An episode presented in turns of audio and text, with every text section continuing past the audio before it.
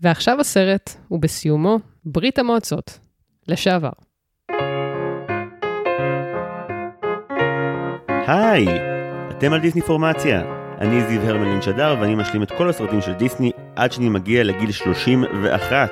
והיום, אנחנו בפרק מיוחד לפורים, מה שאומר שאנחנו צריכים סרט קצת חריג, קצת אחר. אנחנו הולכים לדבר על אנסטסיה מ-1997, ואני הולך לדבר על זה עם חברה טובה שהיא גם ראפרית, משוררת ואדם מבריק באופן כללי. שירי לדלסקי, שלום. שלום, אהלן שלום. אנחנו גם עושים פרק על אנסטסיה בזמן שיש מלחמה בחוץ בין רוסיה לאוקראינה. אם אין מלחמה בזמן שאתם מקשיבים לזה, יופי, אנחנו מאוד שמחים ומקווים שאוקראינה ניצחה. הדבר שאני הכי אוהב בשיח כרגע הטרגי למלחמה זה שנשיא אוקראינה הוא דיבב את פדינגטון בשני הסרטים שיצאו בעשור האחרון. או וואו. ואני לא מבין איך אף עיתון עוד לא הוציא את הכותרת פוטין נגד פדינגטון, שזו הכותרת הכי טובה זה מושלם. שאפשר לעשות למצב הזה. חיבוק דוב ומלא דברים שאפשר לעשות עם האירוע הזה. אני גם חושב. טוב, כי שכחנו דברים שהם לא העניין מספיק. העולם כן רוצה לדעת איזה מין צופת דיסני את, וזו בעיה, כי אנחנו בפרק שהוא לא בדיוק דיסני, אז השארנו את הטריטוריה המצוירת, אפשרנו לך להשיב על, אה, על דיסני אם תרצי, אבל עדיין, בכל זאת, השלום המהיר המיוחד לפורים. מוכנה לזה? כן. בוא נתחיל. שאלה ראשונה, top three שלך של סרטים מצוירים? או, אז כאן כבר יצרתי שני top threes, כי זה ממש בעיה לשים את דיסני ואת לא דיסני ביחד. אה, את אורחת מהסוג הזה. כך יצא. לא רק בשאלה הראשונה. אז בלא דיסני, הראשון זה by far צעצוע של סיפור, אחריו הכל בראש, ואחריו קוקו. איזה רמאות, להגיד פיקסאר זה חצי, אני יודע שזה כאילו החוק שלי שלו, אבל בוא נאמר זה הכי קרוב. אנחנו משחקים בחוקים שלך. החוקים שלי טיפשיים, אוקיי. אה, ובדיסני זה אלאדין, הגיבל מנוטרדם ומלך האריות. אז כאילו בדיסני את אוהבת אה, לחלום ואת המעשייה, ובפיקסר את אוהבת לבכות ולא להאמין יותר בשום דבר. בגדול זאת תמצית חיי, כן. אנחנו, אני קונסיסטנטית, משתדלת. האמת שזה שלקחת את הטודי והטרידי זה יפה, כי אנחנו נדבר על זה עוד מעט, אבל אנסטסיה הוא ממש מקרה שבו דון בלוט וחבריו בפוקס רצו לעשות זין בעין ענק לדיסני, אז הם משלבים פה 2D ו-3D, וזה ממש במכוון גם כדי לעשות את מה שעשו ביפה והחיה, אבל שיראה טבעי ומוצלח. אני אשקר ואגיד שחשבתי על זה. חשבתי על זה. יפה מאוד. שאלה שנייה, שיר מסרט מצויר כלשהו שיותר אנשים צריכים לזמזם במקלחת? אז ניקח שיר מקוקו, The World is מפמיליה, בעיקר כי הוא מתחיל בקולות שאני לא יודעת לעשות, אבל הקולות המאוד רוב אמריקאים של עם הרבה רש. וזה יוצר הד ממש טוב במקלחת. אני לא יודעת איך לעשות את הקולות האלה, אנחנו אפילו לא ננסה. לא, אבל זה יפה, את מנסה כאילו להיטיב את חוויית המקלחת של כל מי שמאזין. בול. אני ממש פחדתי שכאילו, הרבה אנשים כשהם צריכים להתפרק, הם בוכים במקלחת, אז הנחתי שתגידי remember me, ואני כזה, כן, ואבוי. יעבוד מעולה. אני פונה למאזינים, אם מישהו צריך לבכות במקלחת, remember me הוא טריגר נהדר, אחד הטובים. אז אתה מדבר על remember me, אבל בגרסה, בגרסה העצובה שלו. בגרסה שזוכרים בסופו כן. של דבר, אני מרגיש. שאלה שלישית, סרט אנימציה שהוא underrated בעינייך? אז אה, כאן האמת שהייתי ב blank בקטגוריה, אז דווקא מה שקפץ לי בראש זה אנימטריקס, שזה בגדול אה, הדבר הכי טוב שיצא אחרי מטריקס, וכל השאר הוא פח זבל טהור, אז אה, לכן זה לגמרי בגרסת ה underrated נראה לי. אני ראיתי אותו לפני חודשיים. באמת? כן, לקראת הסרט, גם חברי חגי וגם חברי שואלי הצטרפו וראינו את כל מטריקס עוד פעם, לקראת הרביעי, ואנימטריקס היה באמת הצפייה נראה לי הכי טובה אחרי הסרט הראשון, אם לא יותר, פשוט כי את הראשון זכרתי בעל פה ואת אנימטריקס לא, אבל זה מעניין לקרוא לזה סרט, כי הם כאילו הוציאו אותו ביחד, אבל זה תכלס כן, כאילו... אבל זה תכלס אסופה של... אה, כמה זה היה? תשעה? או לא תשעה- תשעה מה. סרטים כן, לדעתי. תשעה- סרטונים קצרים. כן. כן, אבל נראה לי שאם לפנטזיה מותר, אז גם לאנימטריקס מותר. ואני לא משווה, לא לשלוח לי טוקבקים זוהמים במייל, אני לא משווה. אה, מגניב, שאלה תשובה טובה. יש! אוקיי, סרט ההמשך שהכי רצית ואף פעם לא קיבלת. ספר הג'ונגל 2, עלייתו של כוכב הקופים. רגע, ראית את האחד שכן הוציאו? שתיים לא. כי מה דמיינת שקורה בספר הג'ונגל 2 בעצם? בגרסה שלך? התחלתי להשתעשע בראש עם הרעיון של... אה, אה, יש את הקופים בספר ג'ונגל 1, נכון. אה, שזה אחד מהקטעים המוצלחים, אחד העולמות המוצלחים בסרט בגדול, והרגשתי שצריך לשים להם פוקוס, ואז נדדתי עם זה בראש לזה שזה יכול להיות אחלה אה, פריקוול אה, ל- לכוכב הקופים בכלל. כאילו זה התחיל בתור כזה ג'ונגל שמח וצבעוני, ואז לאט לאט כאילו... כן, חד משמעית. אוי, הרגע שבו אה, המלך לואי הורג את מוגלי תהיה... תהיה תהיה קשה. תהיה ממש קשה. אבל גם ספר הג'ונגל כשלעצמו הוא סרט די קשה, כאילו... אנחנו בכוונה, אנחנו מושכים את זה המון זמן איתו, כי זה אחד שגדלתי עליו, אבל כולם אמרו לי שכשגדלים הוא נהיה, הוא נהיה אחר קצת. אז אני, זהו, אני לא משוכנעת כמה הייתי רוצה לראות אותו בחיי הבוגרים, אני חייבת להודות. כאילו לא משנה מה יקרה לפני ואחרי, אני אגיע כאילו למה שטוב לדוב ואני אהיה בסדר, מבינה אותי? זה נכון. אוקיי, אני מסופק מהתשובה. שאלה הבאה, אה, סרט המשך שהיית מתה לשכוח שכן ראית? שובו של ג'פר. אני מסכים. בלי ספק בכלל. אה, הוא אחת הסיבות שבגללם לא ראיתי דברים כמו ספר הג'ונגל 2, במבי 2 וכולי. באופן קצת מצחיק, דווקא את הסרט השלישי של אלאדין ראיתי יותר. אני עוד לא ראיתי את השלישי, אבל זה well known fact שמלך הגנבים נחשב ל sequel וידאו מוצלח של דיסני. הוא מוצלח, הוא מוצלח. אה, וכן, ושובו של ג'פאר פשוט לא צריך להיות קיים. אל תנסה לעשות את הסרט הראשון עוד פעם. בדיוק. ג'פר, זה עובד רק בעונות של Stranger Things. נכון. ג'פר הולך כל כך בסוף אלאדין כאילו לצמיתות ואתה אין שום סיבה. הוא גם כאילו חוזר והוא הוא פחות מוצלח משהוא היה בסיבוב הקודם אז אה, שזה מצחיק שהזכרת את ג'פר כי הרבה ממנו נמצא ברספוטין. לגמרי. ממש. לגמרי, רק פחות אסתטי. הרבה פחות אסתטי. טוב שאלה לפני האחרונה סצנה שתלך איתך כל החיים. או, אז כאן יש לי סצנה שאני מפחד שהיא ספוילר, אז אתה צריך, כלומר, היא ספוילר. אה, הסוף של קוקו. אוקיי אה, מאזינים שעוד לא ראו קוקו תעבירו פשוט דקה אחת קדימה.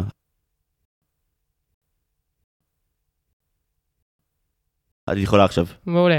אה, אז בסוף של קוקו, שהסבתא שרה איתו, שהסבתא פתאום התחילה לשיר איתו גם את המוזיקה, ואת Remember Me, כרית הייתה ספוגה בדמעות, וכאילו אני חושב שזה ילך איתי for life, הקטע הזה. הוא היה סרט שבקולנוע הייתי כזה, אה, אבל הבנתי, אבל הבנתי את הטוויסט. אה, עכשיו אני פשוט יושב כאן ומחכה לטוויסט, ואז הגיע הרגע הזה, והבנתי שזה לא משנה בכלל זה שהבנתי פשוט את לא משנה, לא, זה לא משנה. לא, הם ילחצו מספיק חזק, כדי לוודא אותך שכאילו, לא משנה איפה אתה, מי אתה, מה השעה או מה יש בטלוויזיה, אתה הולך לבכות עכשיו כי אתה רואה קוקו. זה זה ממש נכון. ועצוב נורא. כן. אה, הנה, עכשיו יופי, מרוצה, עכשיו גם אני. נורא ואיום. לא באתי להוריד, ואז אנחנו נעלה, לאט לאט, אתה תעלה. כן, יודע, התחלנו עם המלחמה, המשכנו לקוקו. אה, רצח רבין רשום בתור הנושא הבא שמדברים עליו בפרק. טוב, נהדר. אה, אוקיי, שאלה אחרונה. טראומת ילדות של סרט אנימציה חקק בך לנצח. אז יש את הדמות של האיש חסר הפנים, מהמסע המופלא, Spirited Away. I cringe at the thought of him. זה, זה דמות שיכולה לבוא בסיוטים בלילה. ראית את הסרט הזה בתור ילדה? כן, אפילו לא כזה ילדה, אבל ראיתי אותו בחטיבה איש, נראה לי, משהו כזה. לי סיגל השלימה אותו בקורונה. או לא. תופעת הלוואי היא שאני יכול לראות את כל הסרט הזה עוד פעם, כי אני לא זוכר חוץ מהחזירים כלום. אתה לא זוכר דבר. את האיש חסר הפנים? לא, אני זוכר את ה image, אבל כאילו אני זוכר שהם נתקעו בדרך, ואז דברים מוזרים קרו, ואני לא זוכר שהייתה עלילה מעבר לזה, ואני מאמין שכן הייתה, ופשוט אני פספסתי אותה כי הייתי... כן, גם חברים שלי טוענים שאני עכשיו שאני כבר ראיתי מספיק דיסני, אפשר סוף סוף להכריח אותי לראות אנימה ואני אפסיק להיות בור. אה, ואני עוד לא יודע מה אני חושב על ההצעה הזאת. אני לא בטוחה שהיא מדויקת. הסרטים- הסרטים האלה גומרים אותי ממש, אני די נלחץ מהם. כן, כן, ובצדק, אפשר לאכול עליהם כאפה רצינית. אה, כן, אנחנו אנחנו במערב ואנחנו לא מורגלים לשום דבר שהוא לא הבידור שמגיל חמש קיבלנו, נראה לי. זה ואפילפסיה. כן. זה ואפילפסיה, סבבה. טוב, עם האפילפסיה נסיים. אה, שירי, זה היה שלום המהיר, כל הכבוד לך. עברתי? אה, בהצטיינות יתרה. יש. זאת לא הייתה המשימה האחרונה שקיבלת לשיעורי הבית שלך, נכון. גם להכין תקציר של מה שקורה באנסטסיה, נכון? כן. האם עשית את שיעורי הבית שלך? עשיתי את שיעורי הבית שלי. טוב, אז אה, בלי עוד הקדמות, שירי, מה קורה באנסטסיה? בצל קיצה של שושלת רומנוב, יורשת עצר יחידה הצליחה לחמוק ולשכוח את זהותה. שני נוכלים עוזרים לה למצוא את דרכה חזרה לסבתה שבפריז, מבלי להבין שהיא הדבר האמיתי. ועל הדרך מגלים את האמת, מוצאים אהבה ומוותרים על חופן רובלים. אה, ורספוטין, שהשמיד את השושלת מלכתחילה, מנסה ללא הצלחה להשלים את הקללה ולהרוג אותה בתהליך. כן, אני כל כך הייתי בהלם שהם יביאו זומבי בתור הנבל לסרט מצויר, זה היה כל כך מספק. זה נכון, זה נכון. אבל מצד שני, כלומר, כשאתה חושב על ה flow של הסרט, זה באמת דבר שקורה כזה, שהוא לא מחויב המציאות, שיהיה נבל. כלומר, obviously לא מחויב המציאות, אבל גם לא בהכרח מחויב בסרט. כי מה שיפה זה שהשילוב של השקר של דימיטרי ביחד עם רספוטין זה מין כזה דרמה לאן שלא נפנה. לגמרי. ועל הדרך יש גם אמנזיה שהיא כאילו שעון שסופר אחורה מתי תתגלה האמת. אני השתגעתי בסרט הזה, הוא מצוין, ממש. ראיתי אותו פעם אחת עם אבא שלי בקניון איילון כשהייתי בן תשע. אה, אני זוכר מצוין. אני זוכר מצוין מה אכלנו בקדונלדס לאחר מכן, נאגטס, אני לא זכרתי כלום מהסרט. היה לי, ועדיין יש לי איפשהו בארונות של אימא שלי, את בארטוק המשגע. ה spin-off direct וידאו שהוא בכלל פריקו לסרט. אשכרה, לא ראיתי אותו, הוא שווה משהו? את בארטוק המשגע. אה, אני מהמר שהאנימציה זוועה עכשיו, אבל uh, הוא זכור לי כסרט מאוד מצחיק, נגיד חברתנו תמר טלמון, uh, כשהיא שומעת בארטוקו משגע היא צורחת, כאילו זה סרט שיש לו, יש לו נוכחות בחייה, מעל ומעבר. אז האמת שגם אני ראיתי אותו בפעם הראשונה, שוב, אני לא זוכרת מתי, אבל כנראה בגיל ההפרש בינינו, זה כנראה יותר 11-12. קולנוע לב המפרץ עם אחי. זה היה תקופות שבהן בעיקר אחי היה לוקח אותי לסרטים. וזה תמיד היה נורא חמוד, כי היינו רבים הרבה, ואז היינו הולכים לסרט, ואז היה איזה רגע של למה אנחנו רבים בעצם? אנחנו יכולים פשוט לראות סרטים ביחד. אה, לא במפתיע, זה תמיד בא אחרי סרטים מצוירים, הייתי מאוד נאיבית. סתם, אני מאוד אוהבת את אחי, והוא לקח אותי לסרטים. וזה מאוד, אה, הוא פשוט סרט מאוד יפה בעיניי. אין, אה, כאמור, עכשיו שאני מגלה שהוא כזה... יש סביבו איזה גיק פנדום כזה. מהחודש השני או השלישי, מאז שעלינו ב... מי, נגיד, עלינו באוגוסט 2020, מנובמבר אני מקבל הודעות של מתי עושים אנסטסיה, ואני כל הזמן עונה, הוא לא של דיסני, ואני מקבל בחזרה, פוקס קנו אותם על הזין, כאילו, זה, זה, זה, בקטע של פשוט תמצא תירוץ. וכשהיה לפני חודשיים הרעיון שאני אעשה פרק בתחפושת על סרט שהוא לא דיסני, וגם נשחרר אותי שנייה מה, מהרצף הקבוע, ונוסיף לי עוד עבודה בעצם, שלא הכרחית, אה, היה משהו נורא משחרר בזה, ו... כששאלתי אנשים למה מתעקשים על סרט שהוא לא דיסני אלינו, כולם אמרו, כי זה הבן העובד. זה סרט שכאילו הוא לא בדיסני מטעמים בעיקר פוליטיים, מתוך סכסוך דמים אה, של אנימטור אחד עם אולפן שלם. בהמון פרקים פה אנשים אה, באו והזכירו את אה, דון בלוס שבא ויצא מדיסני החל מ... למעשה החל מסוף החמישים, הוא התחיל לעבוד איתם עוד ביפיפייה הנרדמת. זה בחור שנולד בטקסס והיה אנימטור שבילדותו חיכה כל הזמן את האנימציות שלהם. הצטרף לאולפן, אבל היה שם עניינים בעייתיים והוא יצא וחזר, יצא וחזר. עד שאחרי שהוא עשה את אה, כזה פועדו ורובין הוד ועוד סרטים ב-70's, הוא קם ואמר שדיסני אה, עוזבים את סגנון האנימציה הקלאסי שלהם, ונמאס לו מזה. יש לומר לזכותו שזה היה ב-80's, כשכזה כל הסרטים המלחיצים התחילו לצאת. השועל והכלבלב, הגדרה השחורה, וכזה, אוקיי, זה לא האולפן שבו גדלתי. כן, הייתה סיבה. הייתה סיבה. והלכנו סרטי דיסני, אבל בלי התקציב והאקזקיוטיבס וכל המנגנון המשומן שלהם. לא נעשה את ההסבר הזה ארוך, רק נגיד שבין הסרטים המוכרים של דון בלוס יש את uh, אצבעונית, הטרול בפארק הקסום, גן עדן לכלבים, הרבה סרטים. מאז גן עדן לכלבים לא היה לו סרט רווחי כמו אנסטסיה, שהוא גם הסרט הראשון mm. שהוא עושה אותו עם אולפן גדול, עם פוקס. שמתים, רק מתים לקחת נתח מהאנימציה הארורה של דיסני, yeah. כן. מתים. חשוב גם לציין שכיאה לבקסטורי הזה, דיסני עשו את המוות לאנסטסיה. קראת על זה משהו? האמת שלא. יופי, אז אני יכול לספר סיפור מגניב. Yes. Uh, על האולפן הכי מרושע בעולם. התאריך המקורי נקבע, אם אני לא טועה, ל-14 בנובמבר uh, 97. הם שיבצו את ההוצאה מחדש של בת הים הקטנה מולו. אושט. כי דיסני, הטיעון שלהם היה, אנחנו כל שבע שנים מוציאים סרט מחדש, שזה נכון יחסית, כי הם מחזרים בשביל להרוויח עוד כסף. uh, כך יצא שזה השבוע, מה לעשות. פוקס אמרו, נספוג את הכאב ונזיז שבועיים כדי לא להתחרות ראש בראש בבת הים הקטנה, כאילו סרט נסיכות מול סרט נסיכות, קשוח.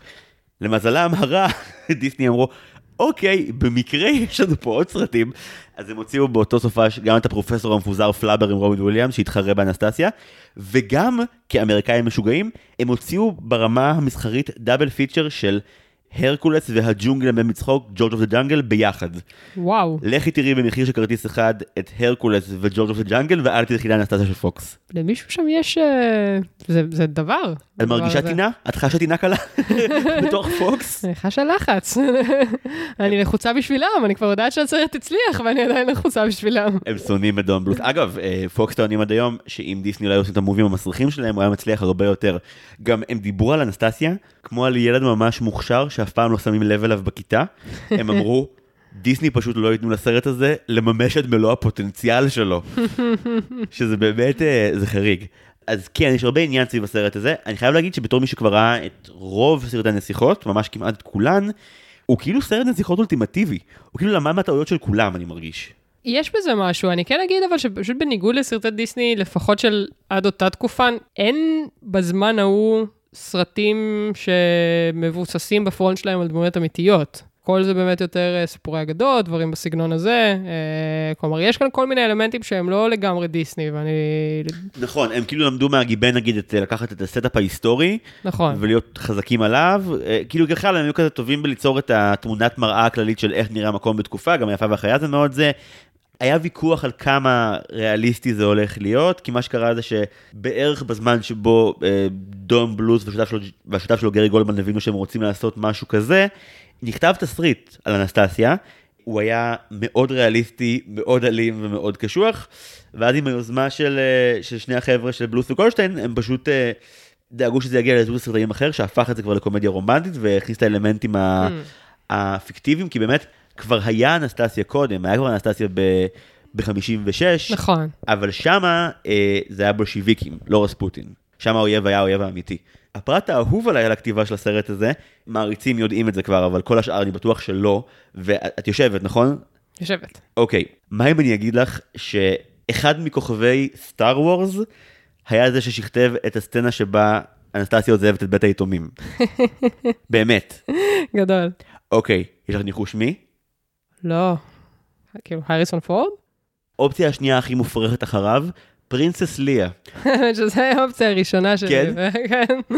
קרי פישר כתבה תסריטים לתקופה, והיא אשכרה הובאה, היא כאילו עשה כמה סצנות, אבל זו הייתה העיקרית שבה היא כזה זרחה, בסצנה שבה הבחורה צורחת על האנסטסיה, והיא צריכה לבחור עם ימינה או שמאלה. זה היה המקום שבו, מצוין. המקום שבו סטאר וורס והאנסטסיה נפגשו ללא כל סיבה מיוחדת. בצפייה החוזרת הרגשת חוויה שונה מהצפייה של הילדות? הרגשת תובנות חדשות, או שדברים נראו לך פתאום אחרת? קודם כל, גם בכל הנוף האקטואלי יש קטע פתאום בלהרגיש את, ה... בלהרגיש את התקופה. אה, המון עקיצות אה, פה ושם לאורך הסרט ש... שממש מתייחסות לזה. אה, מה למשל, את זוכרת? ברכבת נניח, יש קטע שהם נוסעים ברכבת, ואז ולאד מגלה שהוא שומע במסדרון, אנשים מדברים על זה שהצבע של החותמת בדרכון השתנה. מכחול לאדום, אה, ואז הוא פשוט אה, תופס מהר את דימיטרי ואומר לו, That's what I hate about this government, everything is red. ו- וזה, וזה דברים ש obviously אחורה בזמן עברו מעליי, ויש, אה, היו עוד כל, כל, כמה רפרנסים כאלה מאוד קטנים פה ושם, ממש לרוח התקופה ב- בקונטקסט הזה, כלומר, למעבר הזה בין, אה, בין התקופה שבאמת שושלת רומנוף נקטעה, ל- בעצם ל- ל- לברית המועצות. שזה אגב מאוד דיסני מצידם, לנסות לאכול את העוגה ולהשאיר את השלמה ממש קורה הרבה באולפן הזה. חשוב להגיד על הגיבן שכאילו מנסה לדבר על, אה, לא יודע, אונס ב-20 דרכים שונות, אבל בלי להגיד אף פעם את המילה אונס. אני כזה, כולם הבינו, נכון? אני, אני כאילו, חוץ מליצור כאילו זקפה ענקית במכנסיים של פרולו, הם עשו הכל כדי שתדע. ועדיין כאילו מבוגרים רואים את הסרט הזה ואומרים, oh my God, הבן שלי רואה את זה, והבן שלך רואה את זה, והוא כאילו, "Hmm, הוא נראה רע. כאילו, זה עובד. וכאן, יש את זה בדיוק. אבל מה שמפתיע דווקא, כלומר, שאני מסתכלת על זה היום, זה באמת, מצד אחד אם זה היה את העקיצות האלה, מצד שני זה לא כזה הרבה עקיצות, ובסוף אתה מדבר עדיין על סרט אמריקאי שמדבר על רוסים. כלומר, לכאורה היה להם קרקע פורייה הרבה יותר להתעסק בזה, להכניס את זה בצורות שהן הרבה יותר אה, מלחמה קרה לייק ברמת, ה- ברמת התודעה. מאוד יכול להיות שאם היה אולפן גדול כמו דיסני מאחורי זה, זה מה שהיה קורה, אבל בגלל שזה אולפן יותר קטן, וזה גם הסרט הראשון שפוקס, שחטיבת האנימציה שפוקס הוציאה, לא היה להם עוד שום דבר כזה. אז זה היה כזה כל הביצים בסל אחד, ואנחנו רוצים שזה ימכור בכל מדינה, אז אולי שווה, כאילו אני בטוח שהיה, גם קראתי קצת, היה back and forth מאוד ארוך על מה מותר ומה לא. במבחן התוצאה גם כאילו, רוסיה בגדול מהביקורות שקראתי די סבבה עם הסרט. כן, אין סיבה שהם לא יהיו. כלומר, לא, לפחות לא שאני מזהה ב... כי זה כאילו האמריקאים, יש לי הקבלה מוזרה, זה לא דומה בכלל, אבל זה כאילו בצורה קצת מוזרה, טיפונת כמו שאנחנו עם אל תתעסקו עם הזוהן, מין כאילו, עשו סרט עלינו, זה לא נכון. רוב מה שיש פה לא נכון, אבל כן כיף לראות מה הסטריאוטיפים שלך אצל עם אחר ושהם לא פוגעניים מדי, וזה באמת נתפס אצל הרוסים כאיזשהו פרי טייל מאוד חמוד על משהו מאוד עצוב שקרה אצלנו פעם.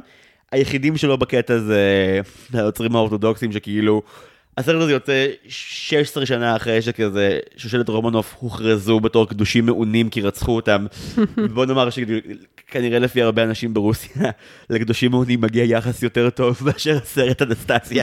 שכזה כן כן הם נהרגו כי, כי המכשף ההוא הטיל עליהם קללה.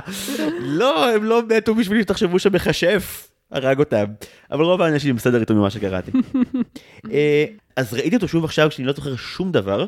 הדבר היחיד שאני יודע על הסרט הזה ויודע אותו טוב, זה, זה על שיר הפתיחה שלו, כי סיגל, מאז שאמרתי שאני הולך לראות אנסטסיה, הולכת כל יום ברחבי הבית ושרה have you heard, כאילו, היא גם מציקה לגבי זה, זה כאילו ברמת הלקום בבוקר לתוך have you heard, כאילו, והיא רק מחכה לי, זה כמו מערב. אבל זה שיר שנורא מעודד את זה.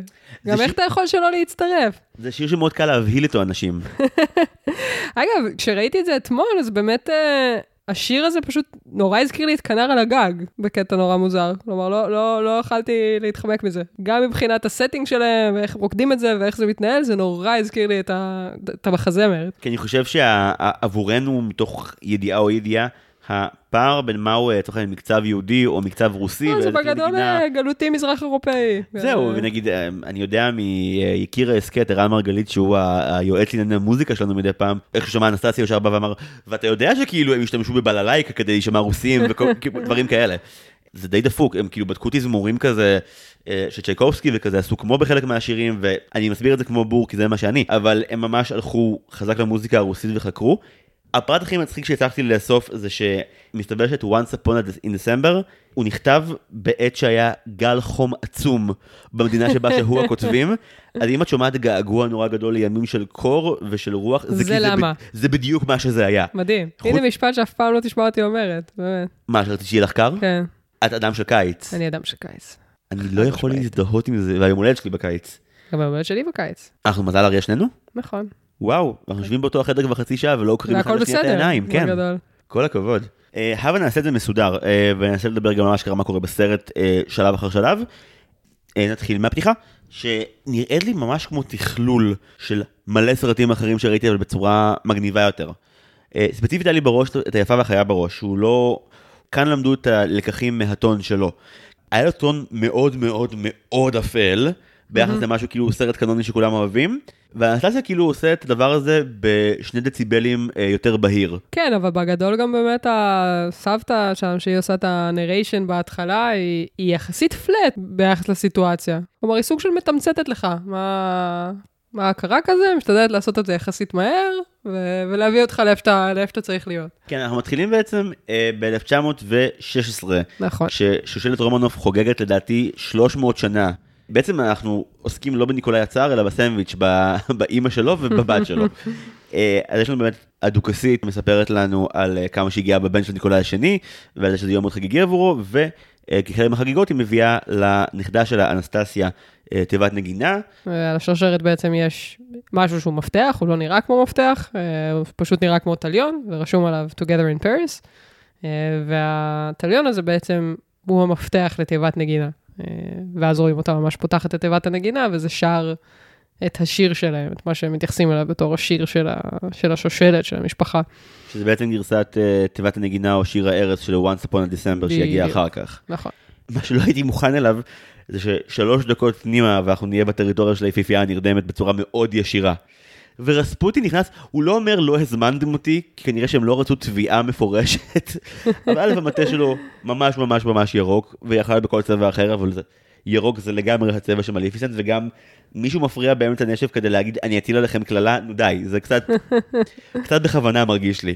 גם בצפייה הראשונה לא הבנתי מה הקללה, הייתי מבולבל. מין כזה, כולכם תמותו ואחת מכן לא, ואז אני אמשיך לרדוף אחריה אחר כך. כאילו זה...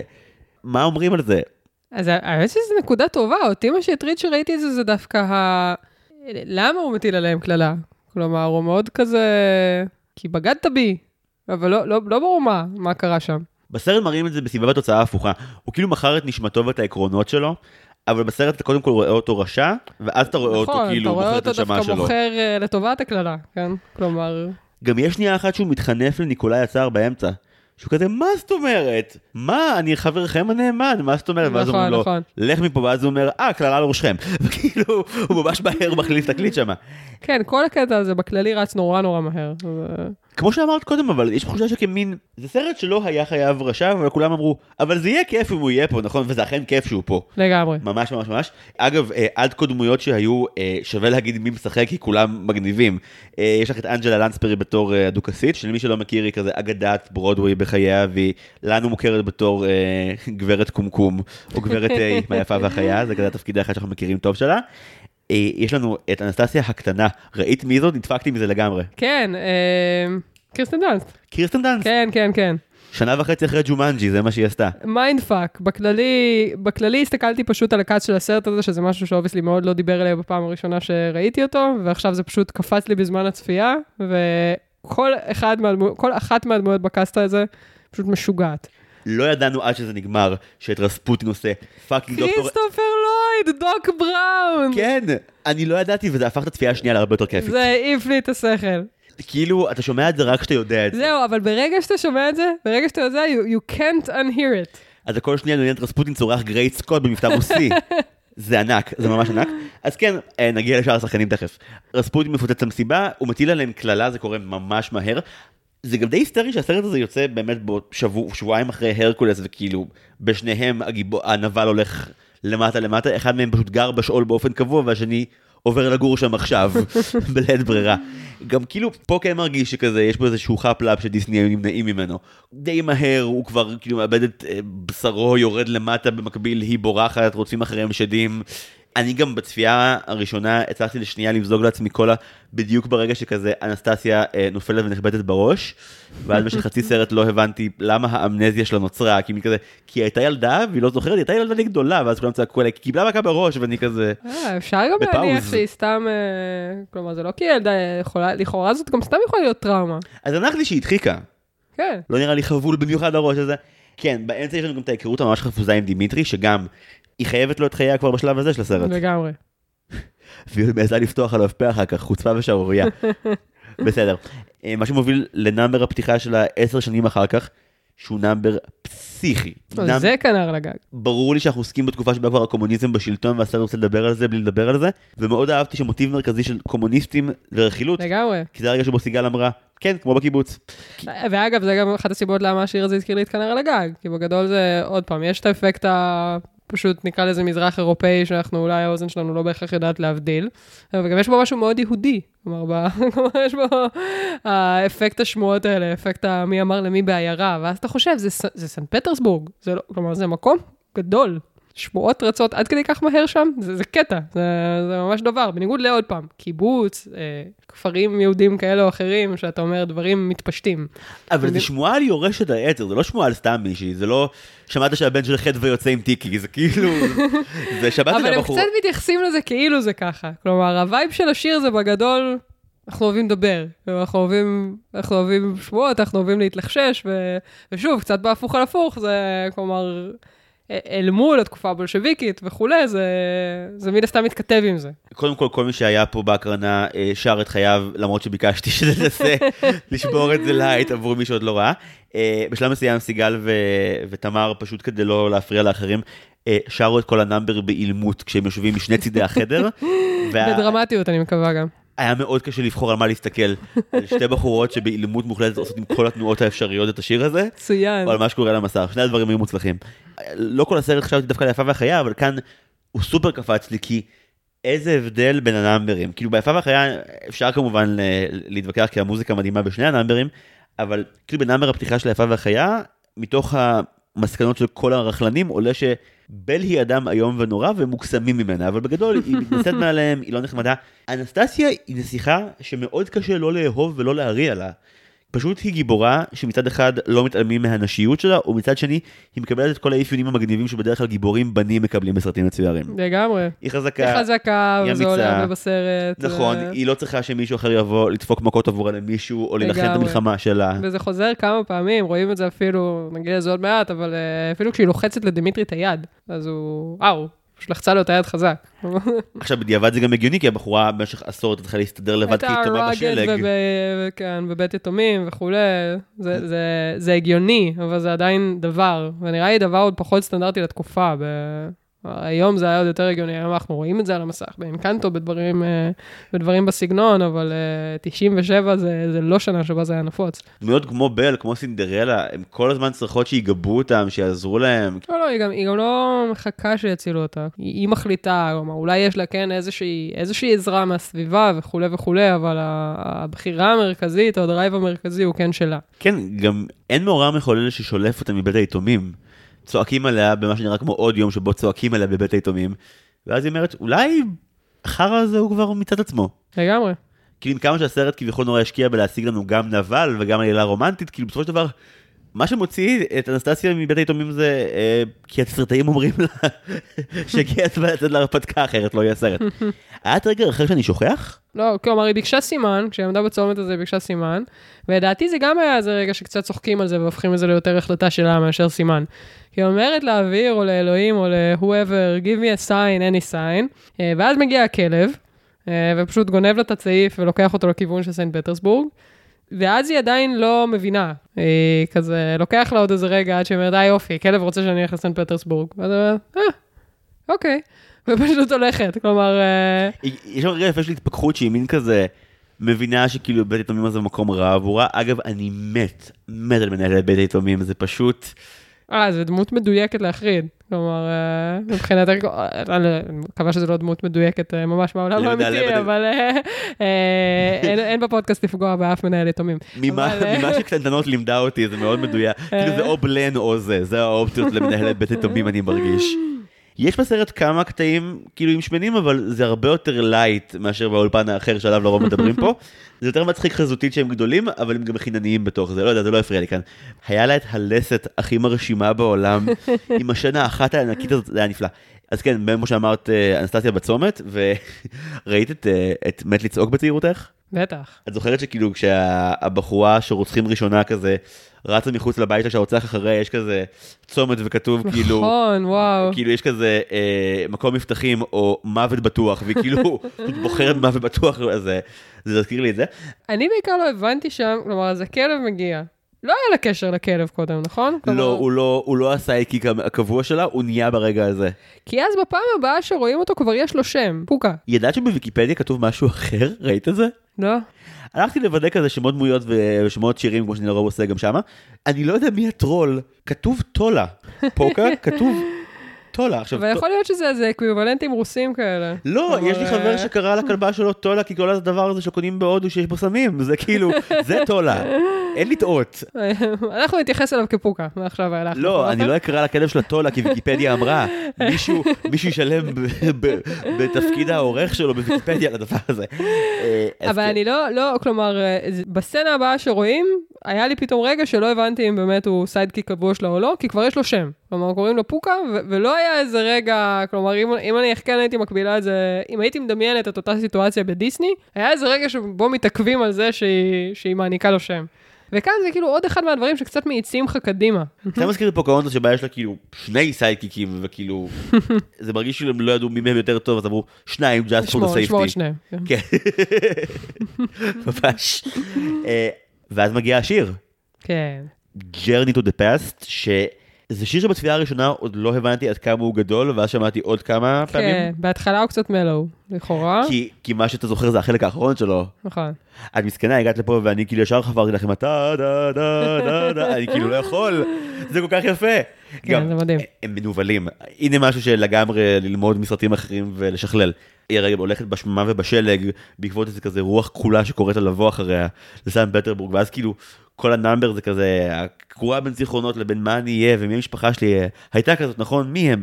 ואז מגיע החלק שבו היא פשוט עומדת על פסגת הצוק ובשיא של הכלי מיתר שמתחרפנים לחלוטין המצלמה עולה ואת רואה את כל העיר וכאילו זו, זו אורגזמה פר אקסלנס. מבחינה מוזיקלית זה כל כך יפה לא יכולתי. אה, הקליימקס שם הוא מעולה, וזה בדיוק, כלומר, כאן אתה מרגיש שהסרט מתחיל להמריא. כלומר, "או, טוב, טוב, עד עכשיו רצנו, הנה, זה מה שאתה צריך להרגיש עכשיו, סבבה, scene. אה, דייוויד ניומן הכין את הסרט הזה, ואבא שלו, אלפרד ניומן, היה המלחין והמתזמר של אנסטסיה מ-56. מה שקרה? כן, אבא ובן פשוט קיבלו את הסרטים האלה אחד אחרי השני. אוי, גדול. זהו, אפרופו, כשבאתי לכאן, אז זה באמת היה, אחרי שראיתי אתמול את הסרט, ואז נורא דגדג לי לשמוע שוב את השירים, כי הפסקול שלו הוא באמת מדהים. אה, ובספוטיפיי, השירים שזמינים הם דווקא השירים שלו מחזמר. ושם באמת, אפרופו הקריצות, ל... הקריצות או העקיצות לתקופה, הם כבר לא כאלה אה, סמויות. כלומר, הרבה יותר בדיחות אה. קומוניזם. הרבה יותר בדיחות קומוניזם, או גם לא בדיחות, כלומר, יש גם משהו יותר אפל גם בחלק מה... אה, בחלק מהשירים, שממש מתייחס לזה שכבר סגרו גבולות מסוימים, וצריך לצאת שאנחנו עוד יכולים, או כל מיני דברים כאלה. כן, גם הגיוני שמול קהל של ברודווי יהיה אפשר יותר לדבר על הפן האפל של המשטר הקומוניסטי דאז וכולי.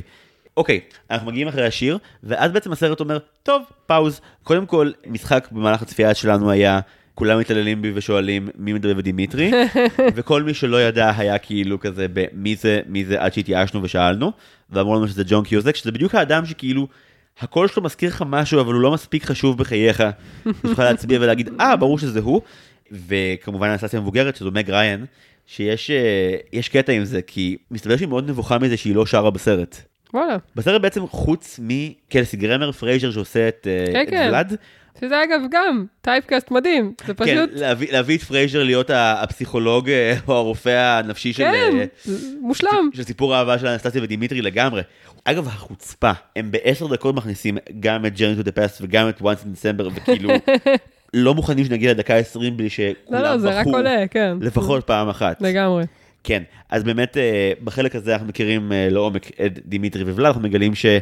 אני אגב לא הבנתי שזה אותו ילד חמוד מההתחלה בשום צורה. אה, באמת? לא. אבל אומרים את השם שלו גם. כן. יש קטע בהתחלה שהוא אוכל תפוח או משהו בארמון, ואז אומרים לו כאילו, דימטרי ילך למטבח. עשור לפני זה הוא הילד החמוד מהארמון, ועכשיו הוא כאילו מין, אה, החלפנו משטר, התמימות הלכה, אפשר לרמות ולשקר ולהונות.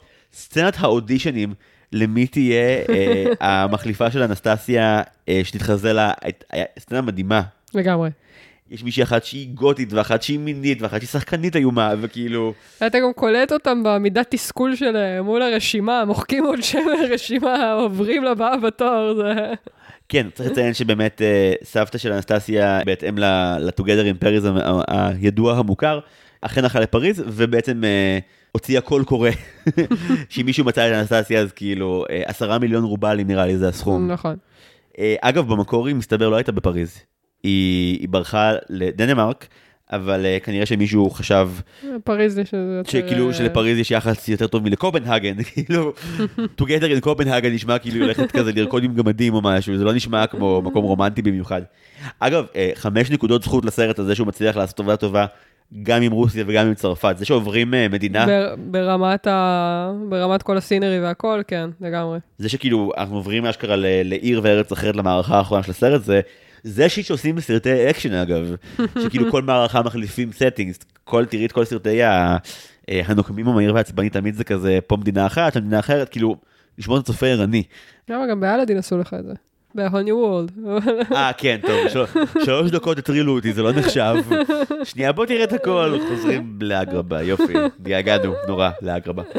כן, אז אה, בעצם הרצף שקורה, אם אני זוכר נכון, זה שרצף האודישנים האיום והנורא קורה, אה, הם נתקלים באנסטסיה, הם בעצם כאילו מפספסים אותה, ואז כזה מין אה, הרנדבו קורה שנייה אחר כך בכל זאת. נכון, רק שצריך להגיד שאנסטסיה כן חיפשה אותם. כן. אנסטסיה לא באה לשם במקרה. אנסטסיה באה לשם מסיבות מצערות, כי היא ניסתה כאילו לנסוע לפריז, הקטע של כזה סוף סוף, ואז ואז לא היה לה traveling docs. איזה הסללה מוצלחת של דימיטרי זה כאילו שאם מישהו מגיע ואין לו ויזה, אה, שיפנו אותה לדימיטרי והיא דומה לאנסטסיה אז במיוחד.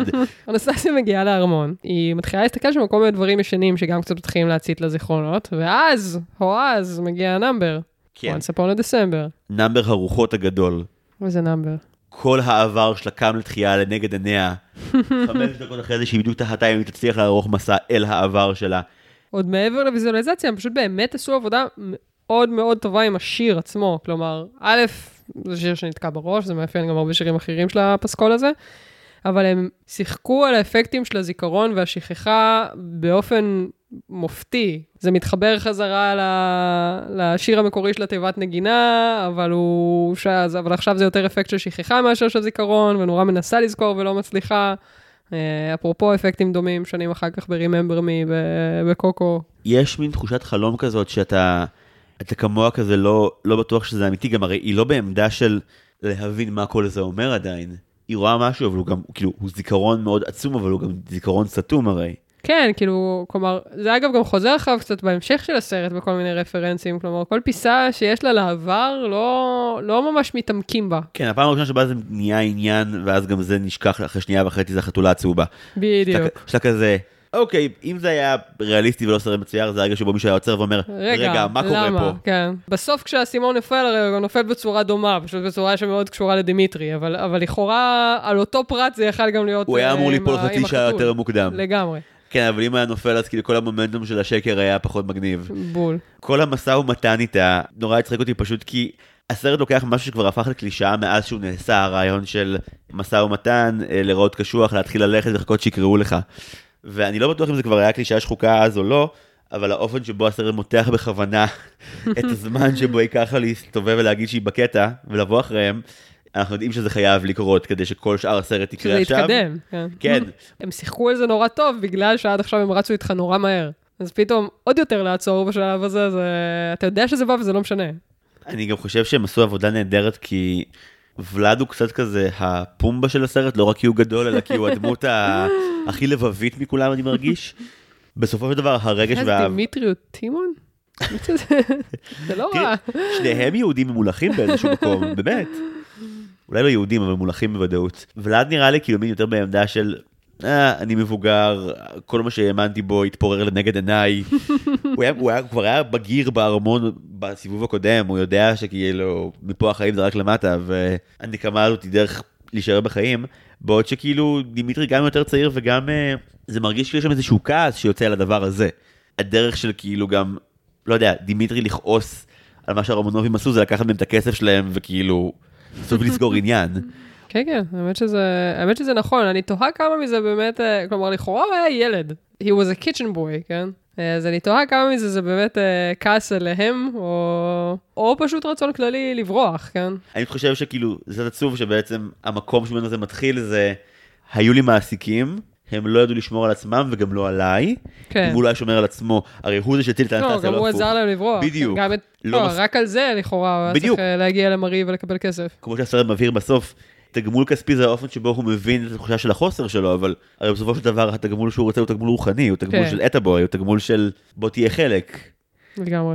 אוקיי, once אנסטסיה מסכימה להיות חלק מהמזימה, כשהיא לא יודעת שזו מזימה בשום צורה, מה קורה? ספרי לנו. אנסטסיה מס- מסכימה, ואז בעצם cut scene, אנחנו מכירים את הסיידקיק השני של הסרט, את האטלף, ברטוק. ברטוק.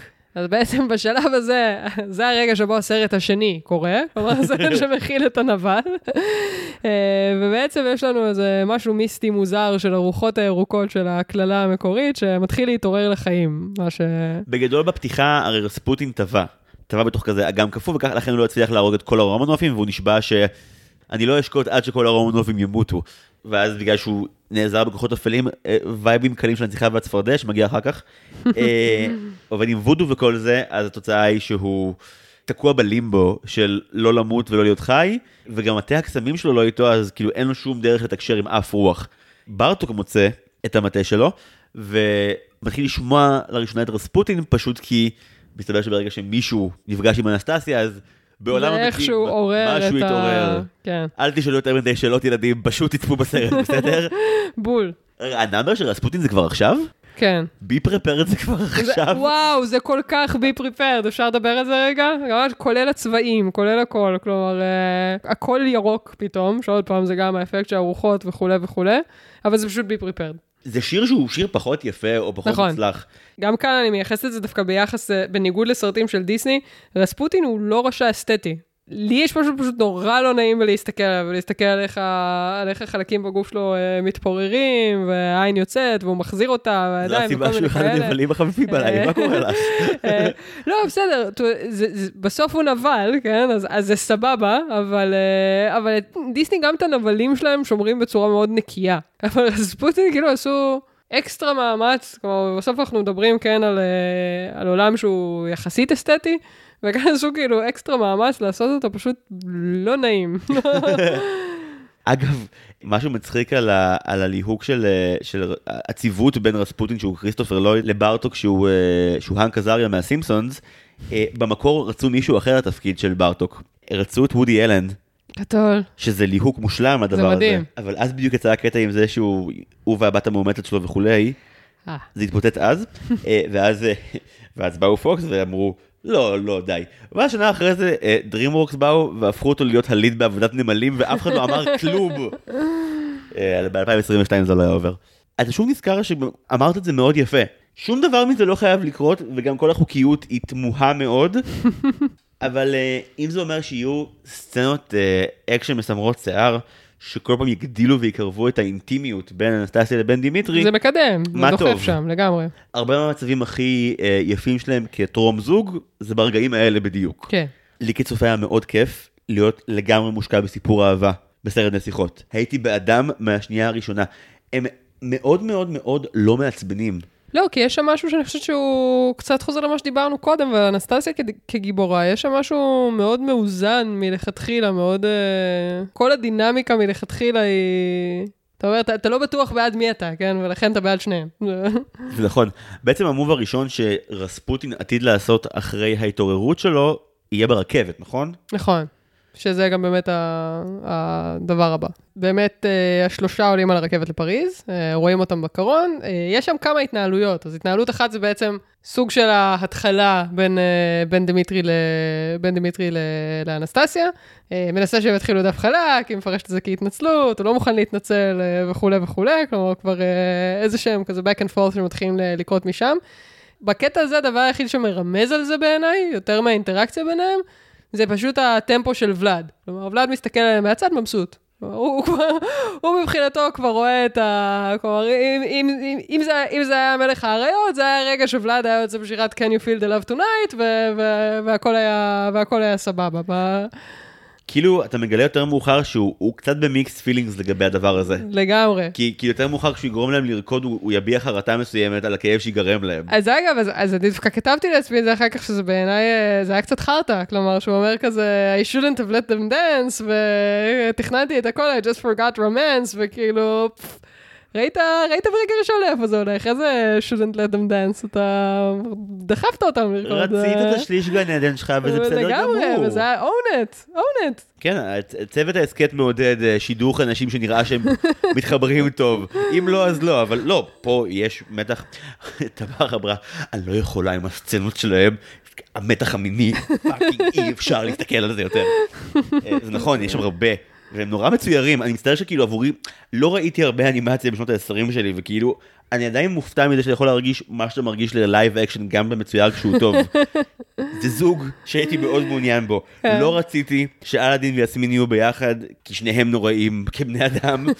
אה, בל והחיה, הייתי, הייתי בשאלות לגבי הצימוד הזה, כאילו, הוא עדיף על גסטון, אבל בואי. כאן יש אשכרה משהו שהוא נראה כמו חיבור באמת באמת מוצלח. אה, יש להם גם עניין שלם עם זה שבאמת אה, הוויזות שלהם בצבע לא נכון, וצריכים לברוח בתוך הרכבת, וכאילו יש מלא מלא מלא דרמה, עד שמגיע הבלאגן כן, האמיתי. עניינים מסתבכים בגדול, כלומר, יש את ה... יש עוד כמה סצנות ברכבת עצמה, אבל דה פקטו הבלאגן האמיתי מתחיל כשהרוחות של רספוטין מתעוררות, והוא בעצם מנסה להתנקש אה, באנסטסיה for the first time מאז שהוא אה, התעורר. אגב, יש לו מטה קסמים עכשיו, הוא לא יכול לעשות undo כלשהו לקללה הזאת, כאילו, לא, הוא היה תקוע בקרח מלא זמן בלי המטה שלו, סבבה, אני מבין למה הוא היה תקוע, אבל עכשיו כבר הוא לא. לא, בסוף נופל לו האסימון, בסוף הוא רוצה להרוג אותה ישירות. כן, אבל כזה מין, כאילו כשהוא בסוף כזה עולה למעלה ואת כזה, יכולת וגם לא, לעבוד פה יכולת כל לעשות הזמן? את זה כל הזמן? בדיוק. זה נורא מוזר. ואגב, הם גם סוג שמתייחסים לזה, זה, זה כאילו קצת, אה, קצת יותר בהמשך, אבל בעצם ברטוק שואל אותו ממש ברגע הזה, רגע, כאילו, איך תעלה למעלה? ואז הוא נותן תשובה סתומה של כזה, ככה, או משהו כזה. זה, זה בדיוק מתייחס לזה, כי אין דרך אחרת חוץ מלשאול, אז מה? כן, אגב, צריך להגיד שמבחינת אה, תזמוני אה, אה, מתי הסרט הוא מיוזיקל ומתי הוא לא, אה, סחרחורת, כאילו, עד עכשיו קיבלנו ברבע שעה שלושה numberים כן. מטורפים ויפים, פתאום הסרט נהיה סרט הרפתקאות וסרט אקשן, אתה שנייה שוכח שהוא musical אה, כן. לכל הדרמה ברכבת, יש שם כמה שלבים, זה, זה מדהים כמה סצנות אנשים על גג רכבת בורחים בהיסטריה ראיתי בחיי, ולא נמאס לי אף פעם, כולל השורה האיקונית, אה, אם זה מצליח אני אהיה חייב לך, Remind me to thank you later. כן, מאוד מאוד יפה. כן.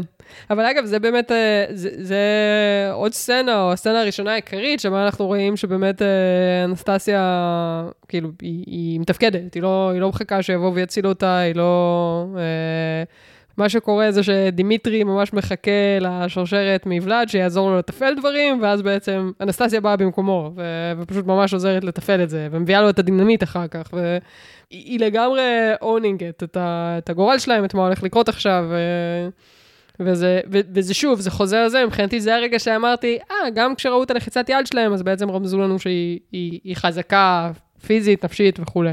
אני אוהב שלוקחים sequenceים של אקשן ומגזימים קצת, וכאילו כבר הם לכאורה פותרים את הבעיה, ואז את רואה שכאילו במורד הדרך, זה פשוט Speed עוד פעם, כאילו, שוב יש לנו שני קצוות מטורפים, מה שאחרי עוד כמה שנים יעשו בסוס פרא וכולם יזכרו אותו דווקא משם, את הרגע שבו מישהו קופץ מקצה אחד לקצה אחר, אבל אה, מה שיפה פה זה שהם אה, בניגוד לספיד וסוס פרא לא עושים את זה, ואומרים, לא, זה מטומטם, אנחנו לא נעבור, אנחנו נמות.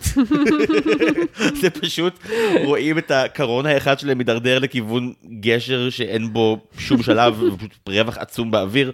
הם צריכים לשלוח איזשהו כזה אה, וו החוצה, שהוא מין הורס את כל מצוות הרכבת, אבל מצליח לגרום להם להאט בשנייה האחרונה.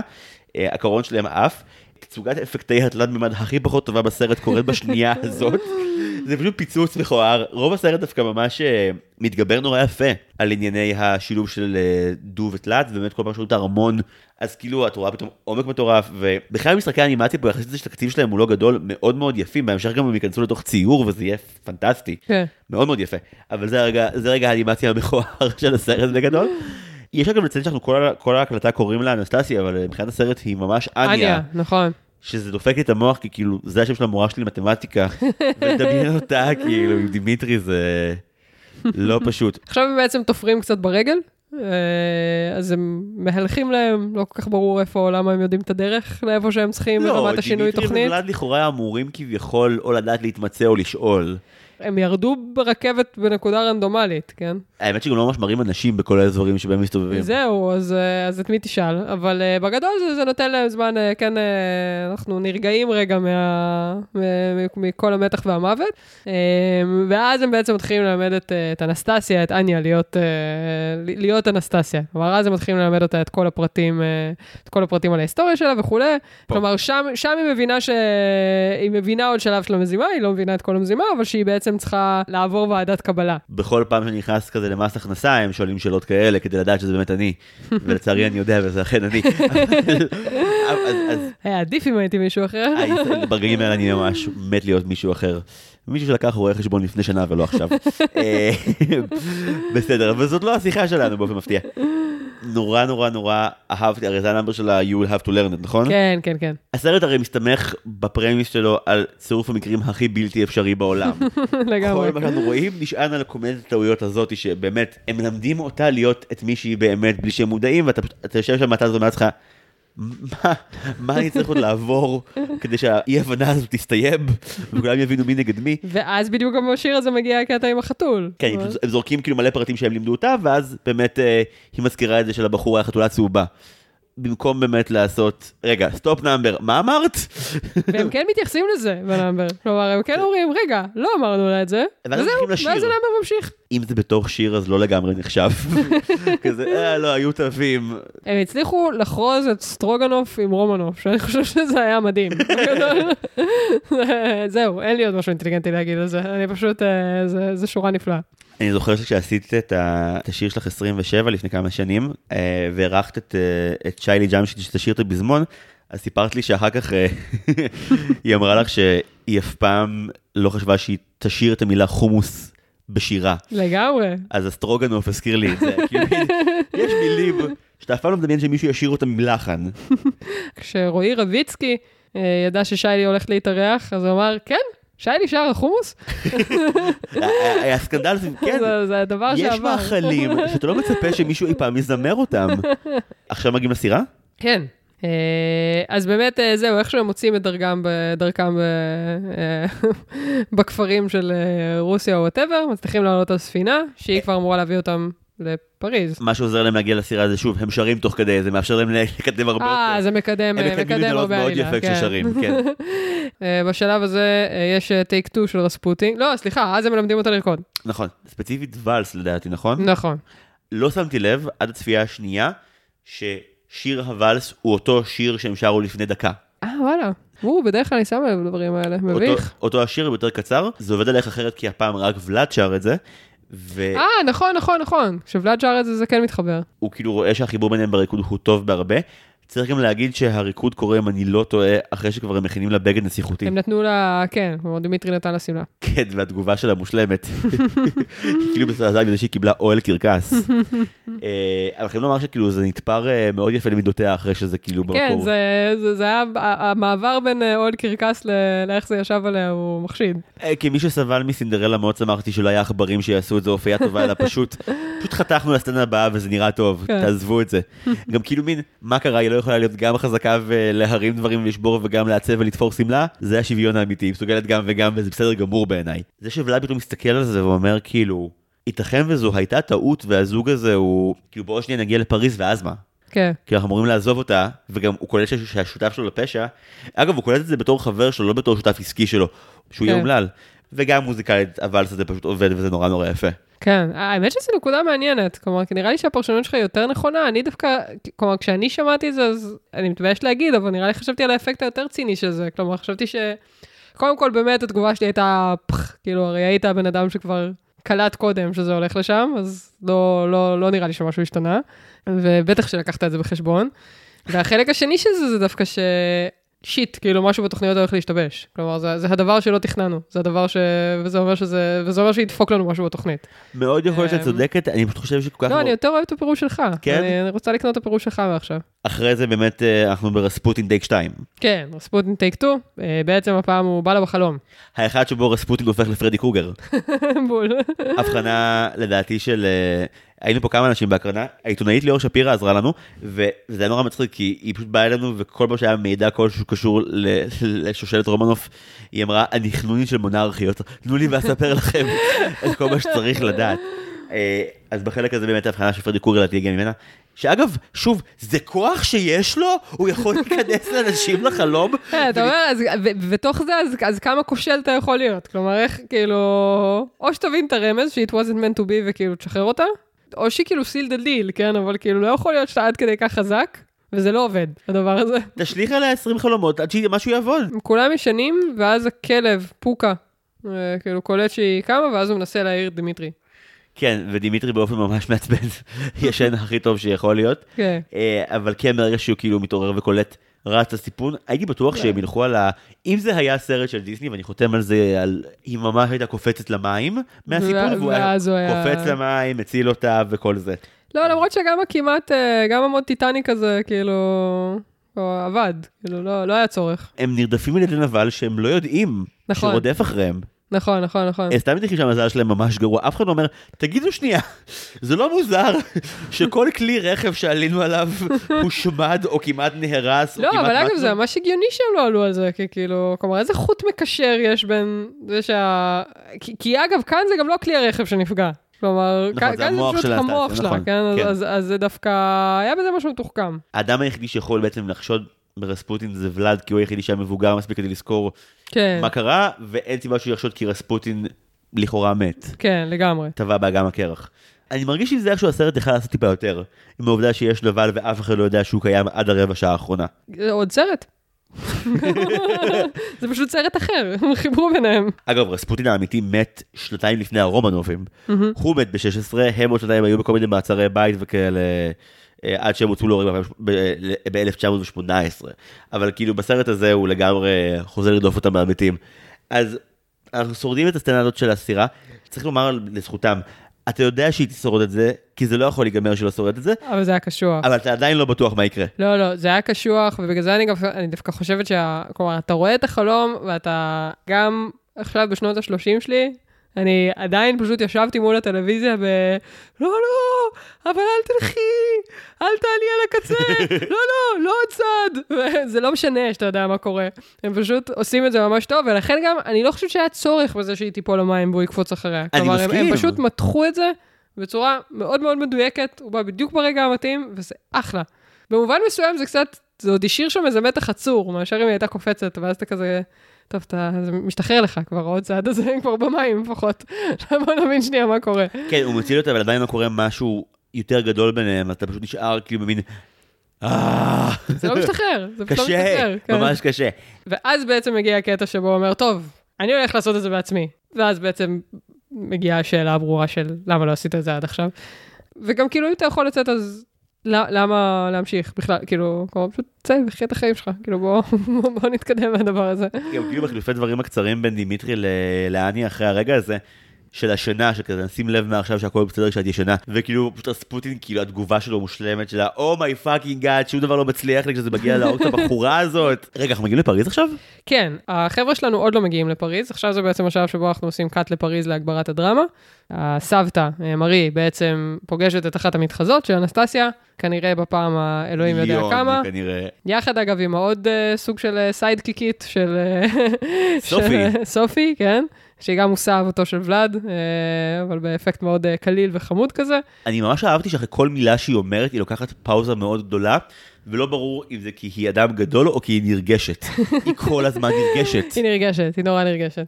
עוד פעם, נראה לי שזה איזשהו איזון לסבתא, שבשלב הזה גם הסבתא היא בסך הכל כאילו בן אדם שהוא מאוד מאוד רויאל ו- ומחזיק את עצמו וזה, אבל בסך הכל כנראה מאוד עצוב, שזה דבר שיכול לקרות שאתה רואה את כל ה... הצאצאים שלך נהרגים בגדול. הגיוני. ואז בעצם אנחנו מגיעים כמובן בתזמון מושלם, או מושלם לטובת העלילה, לרגע שבו הסבתא אומרת, די, אני לא מוכנה יותר לראות אנסטסיות, מספיק. ואז הגיבורים שלנו מגיעים לפריז. הרגע בצפייה שבו פשוט נפלט לי בקול רם כן, למה שזה לא יהיה ממש קשה, אם אפשר שזה יהיה ממש קשה. בדיוק, כלומר, זו סצנה שכל מה שעשו, ו... ואגב, זה עוד רגע, זה עוד דוגמה לסצנה שבה אתה אומר, לכאורה היה מספיק קו גם בלי נבל, כלומר, הם הצליחו להקשות גם בלי זה, והצליחו לקדם את העלילה גם בלי זה. כן. ואז באמת הגיבורים שלנו מגיעים, ויש שם גם רגע נורא חמוד שבו פשוט אה, ולאד וסופי נפגשים. כן, אז אני נזכר שבעצם ולאד באמת עבד בארמון, ו... וכן כן. זוכרים את פועלו למרות הכל. כן, כן, זה, זה, זה, זה ממש איזה רגע שפתאום מעגן אותך באמת למה היה קודם. ו... זה גם רגע שמאוד מחבר לדעתי בין רוסים לישראלים, כי בעצם מהרגע שוולד מגיע אתה כזה, אה, הוא הולך למשוך בקשרים ולעשות פרוטקציות. שומע כאילו את ה... היא לא רואה יותר אנסטסיה וכזה, אבל היא תראה את האנסטסיה שלי, נכון? זה הנקודת משא ומתן. אני לא כל אחד, נכון? בוא נתקדם, כן. וזה עובד לו, כן? כל המזימה של סופי היא נורא כיפית, כי כאילו, היא הולכת ליצור רנדבו עתידי בבלט של סינדרלה שבו במקרה אנסטסיה וסבתא שלי ייפגשו. אגב, היא לא מאה אחוז יודעת שזה אנסטסיה, אבל היא כן שואלת אותה את כל השאלות. כן. וזה הרגע שבו באמת דימיטרי אוכל כאפה של חייו. נכון. כי אם קודם היה שיר והיה אפשר להתעלם מהעובדה שהיא ציינה פרט שהם לא אמרו לה, כאן בעצם היא שואלת אותה המון שאלות שלימדו אותה בעל פה את התשובות אליהם, והיא עונה, ויש תחושה שהיא גם יודעת גם בלי שלימדו אותה בעל פה, ואתה לא בטוח, ואז מגיעה השאלה האחרונה. היא בעצם שואלת אותה איך היא שרדה, נכון? נכון. ואז אה, יש פרצוף של ולאד ודימיטרי של כזה, אוי לא, היינו כך קרובים. ואז היא פשוט אומרת ש... ילד שפתח את הקיר. ועזר לה. דימיטרי חוזר 20 שנה אחורה, לא רק בפלשבק, אלא גם ללהיות מישהו לא ציני, לא נוכל. הילד החמוד שפשוט עזר ונוכל לברוח. ילד חמוד שעוזר לה לברוח כשהם תחת אש והולכים למות. כן. והוא עוזר להם. ולא ברור אם זה חיבה אמיתית אליהם, או חינוך מאוד מאוד קפדני של תמיד למען השליט, לא משנה מה. אבל, אה, אבל כך או אחרת הוא עזר להם מאוד. זה הרגע שגם אתה קלטת שזה אותו דימיטרי? כלומר שזה הילד, או שהשלימו לך את זה כבר קודם? לא, לא, לא. זה היה הרגע שבו הבנתי. גדול. שהוא היה בהתחלה. אשכרה. עברתי שעה בלי להיות על זה. אוי, זה מדהים. כי עד כה הייתי כזה, הם יבינו שזאת היא כי יודעת דברים כזה. רגע, רגע, רגע. אתה הצלת אותה? Oh my, oh אני כאילו, זה היה delay משתלם בהקשר הזה. כאילו זה היה כזה. כן, כן, לא, זה נראה לי קליימקס חזק לגלות את זה בנקודה הזאת יחד איתם. כן, כן, הייתי מאוד מאוד נסער. אה, אז כן, מבינים את זה, ואז כאילו, זה מה שגורם לסופי להשתכנע, והיא יודעת שהגברת לא תסכים לפגוש אותה לראיון, אז אין ברירה, צריכים ללכת לבלט, ובדרך צריכים להתארגן ולהתלבש יפה. וצריכים עוד שיר. כן, אז באמת, אה, במקום לקבל שיר makeover אה, קלאסי מדי, אנחנו מקבלים... woman style, כן. אנחנו בעצם מקבלים את המקבילה של אה, שמועה בסן פטרבורג על פריז, כי בעצם יש לנו עוד עיר להציג עכשיו, נכון? נכון. שאגב, השיר של Paris Holds the Key to Your Heart, לי הוא נורא הזכיר את, את זוכרת טוב את הגיבן? כן.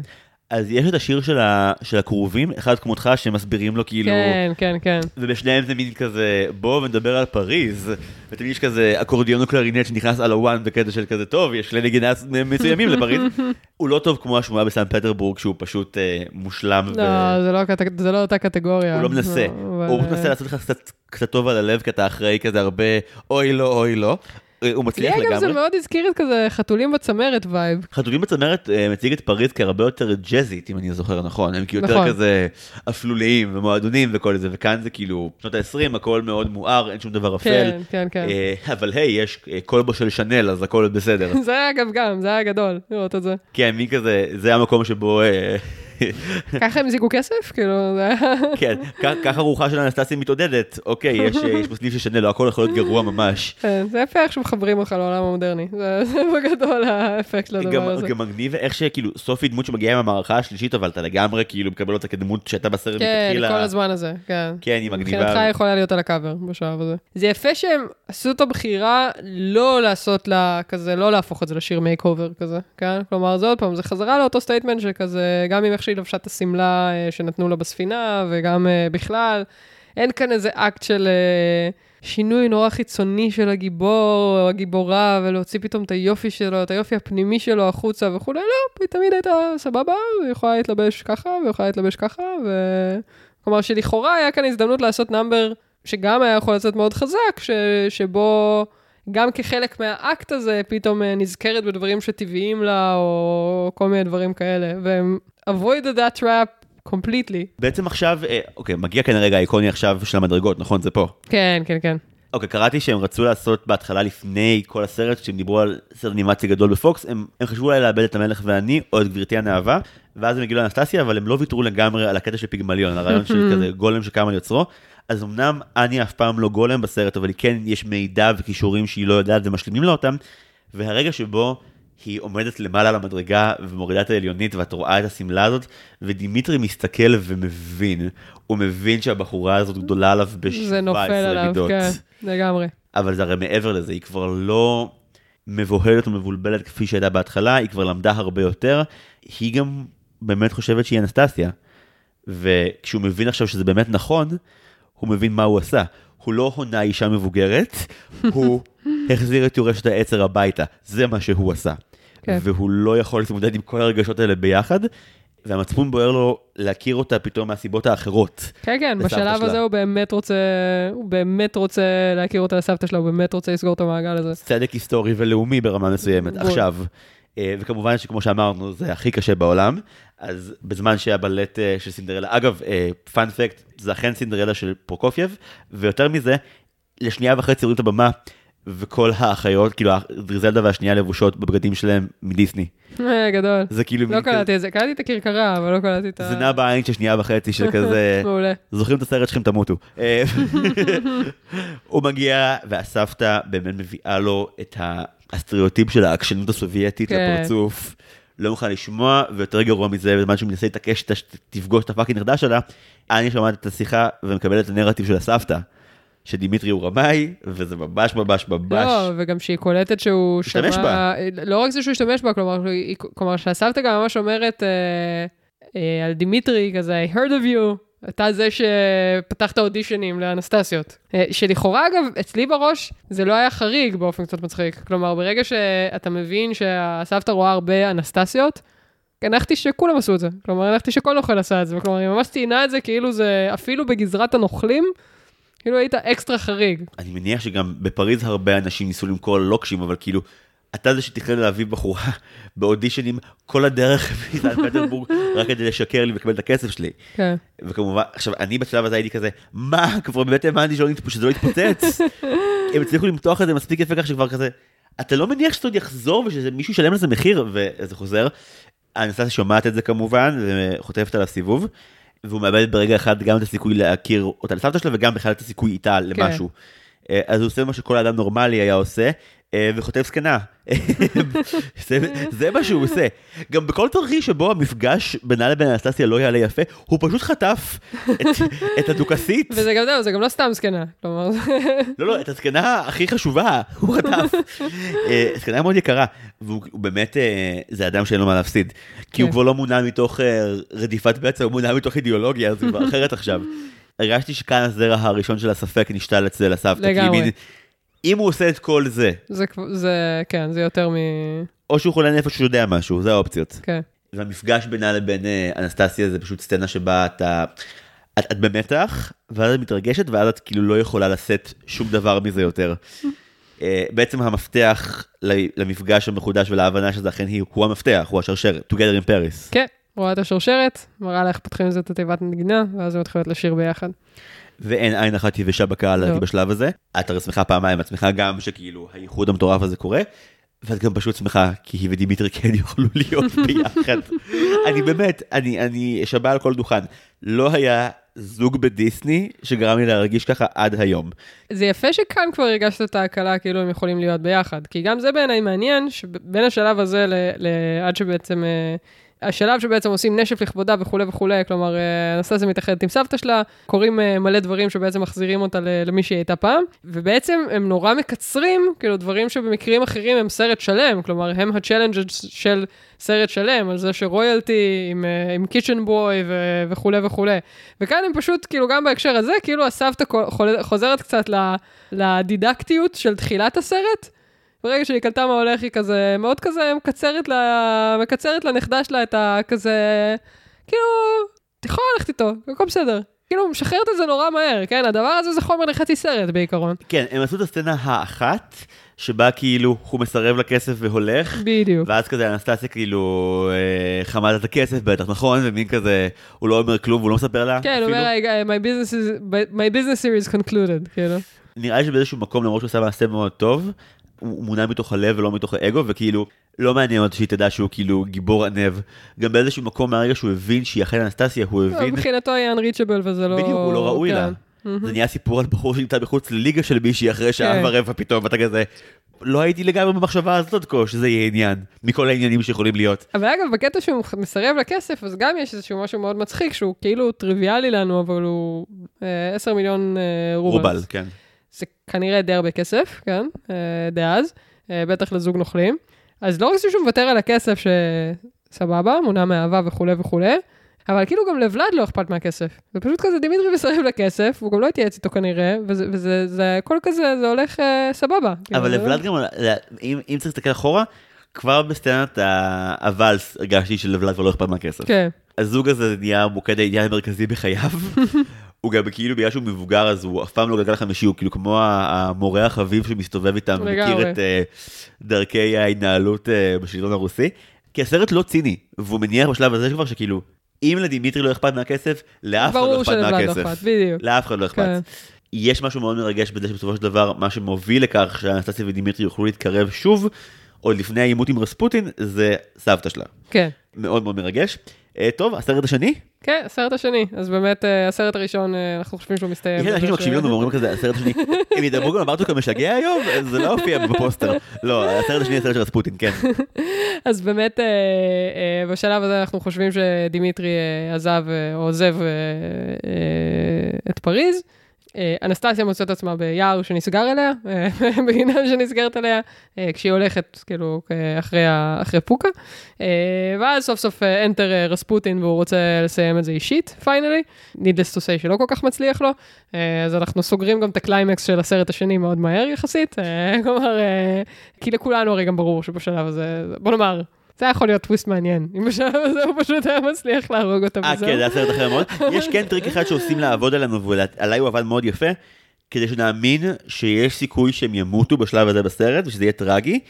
הסרט שולף את רוב הארטילריית התלת מימד שהוא שמר על החלק הזה, עם פגסוס רצחני ומחודף שפשוט יוצא מהעולם התחתון. נכון. ובדומה בדומה- למטה של, אה, של רספוטין, גם הוא כאילו שוב ממודל בתלת מימד, וזה מאוד בולט, והוא כאילו נראה יותר גדול, יותר מפחיד מכל הדברים האחרים. וכאן גם מגיע הרגע ה badass של הסרט שבו דימיטרי כאילו הולך למות, ואנסטסיה היא זו שמנפצת את מטה הקסמים של כן. רספוטין ברגלה, לא. פחות ברגלה. כן, כן, כן. הם הצליחו ממש לסגור שם את שני הכיוונים, ובאמת, עוד פעם, כאילו, כן לשדר איזושהי שוויוניות שהיא כאילו גם לא סטנדרטית לסיטואציה, וגם, אה, שוב, מקבלת עוד יותר impact, בגלל שכרגע רק חווינו כאילו תהפוכה לכמה הם כאילו כן או לא באותה ליגה. ממש נכון. אגב, לאנשים שרוצים לכתוב תסריטים, הסרט הזה מצטיין לדעתי ברעיון של setup ו payoff בצורה לא נורמלית. אם מסתכלים שנייה רק על הפתיחה שלו, כמעט כל מה שרואים ממש חשוב, והדברים שמופיעים שם נסגרים עד הדקה האחרונה של הסרט. ממש. כאילו, כל מערכות היחסים וכל היחסים עם רספוטין, פה ממש מגיעים לישורת האחרונה, ואתה אתה רואה שהדרך היחידה פעם קודם המטה היה אצל ברדוק, הפעם הוא הולך לאנסטסיה, והיא לא תשמור את מטה הכשפים הזה למטרות אה, כאלה ואחרות. אה, מה שהוביל את הסרט לשלב שבהקרנה שהייתה אצלי בבית, אה, כינו שלב ה-The של הסרט. ראית את The Graduate? ברור. כמה אנסטסיה מגניבה בתור דמות, היא מבינה שהיא אוהבת את דימיטרי מספיק ושכאילו שום שלטון של שושלת מלכות לא יקבל את נער המטבח בתור הבן זוג של הנסיכה, לא משנה מה, או של היורשת עצר, אז הם צריכים לברוח כמו תיכוניסטים ולהשאיר מכתב שהם בורחים מהבית, הם כאילו היו בפריז לרבע שעה. לא, אבל הסבתא מבסוטה עליה. כאילו, ברור זה שזה- פשוט כזה, yeah, they eloped. כאילו, זה... תראה, האדם העיקרי שהיה אמור להיות כועס עליה זה אבא שלה והוא לא בסביבה כרגע. אין לי כל את הפטריארך הזה שיקום ויגיד כזה, הבת שלי לא תסתובב, עם-" לא קיים. לא, אגב, כי גם לא ברור, כלומר, סבבה, אז היא יורשת את העצר, אבל בשלב הזה כאילו כבר הייתה מהפכה וכולי, כלומר, יכול להיות שגם ברמה הפרגמטית, זה לא שאתה מניח שיהיה כאן איזה משהו שפתאום... אה, כן, אין כאילו, ארמון לחזור אליו, כן, בדיוק. אבל מה שיפה פה, אפרופו גם, שגם הרגיש לי קריצה לדיסני כזה בהפוך על הפוך, שהם, אה, אה, סופי אומרת, Oh, it's a perfect ending, ואז הסבתא אומרת, No, it's a perfect beginning. אה, ומבחינתי, כאילו, אצלי זה מאוד לקח אותי לכל ה- כל מוד ה-happily ever after של, של דיסני, שזה תמיד כזה, כאילו לכאורה באמת הדבר שסוגר לך, וגם כאן זה סוגר, זה סוגר את הסרט, אבל כאילו הסבתא היא מאוד, כאילו she got it figured out את החיים, כן? זה מאוד כזה, ראתה מספיק, כאילו עושה זה, מאוד צ'יל לגבי הכל, וכזה, אה, זה התחלה, זה לא... הבחנה מדהימה, ובהקשר הזה באמת גם מה, מעבר לפאק יו לדיסני של כאילו אושר ואושר, זה ההבנה, זה זוג שראינו אותו מתאהב בסרט והוא רב לאורך כל הדרך, כן. עד לאהבה שלו, וזה כמובן יהיה תמימות מוחלטת אצלנו להאמין שאחרי חודשיים מירח כן, דבש, פתאום זה יהיה happily ever after, כן? זה... כן, גם כאילו ראינו כמה שניהם וכחנים, כאילו בבוקר של ירח דבש, כשהוא ירצה לעשות אה, אה, רפטינג והיא תרצה לעשות טרק, זה מכות, הם שני עקשנים. אה, אז ההבחנה של הסרט של התחלה של אהבה היא דבר יפהפה, אבל כאילו בוא נזכור שאהבה זה דבר מורכב, אה, ולרמוז את זה בדיוק ב-level של ה... זה לא ייקח מההנאה, אלא זה יוסיף לה, כי היי תראו אמרנו משהו נכון בסוף בסוף הטוב של הסרט, ממש ממש ממש מגניב. בעיקר הדבר שהכי שימח אותי, זה לא קורה לי הרבה עם סרטים בהסכת, שאני רואה ואני אומר, אה, אני אוכל לראות אותו עוד כנראה פעמיים, ארבע עד שש. באמת, גם כי השירים מגניבים, גם כי האווירה טובה, גם כי שום דבר לא לוקח יותר מדי זמן, וכי הטון כל הזמן מזכיר לנו, אתם זוכרים שזה סרט ובאנו ליהנות, נכון? כשהוא מותח. כשיש שקר גדול, זה תמיד לוקח את הזמן המדויק שזה אמור לקחת, וכמו שאמרת, בסרטים אחרים, חצי או שני השליש סרט, שוב, אני אחזור עליו עוד פעם, אלאדין, השקר שהוא מספר ליסמין, היא טוחנת את המוח עליו, וזה גם מה שגורם לזה שכמעט שניהם מתים בסוף. כן. בגלל השקר המפגר הזה. וכאן, השקר מקבל את עשר הדקות שלו, הוא יוצר לך את התהפוכות נפש שהוא צריך, והרומנטיקה חוזרת, זה מאוד כיף.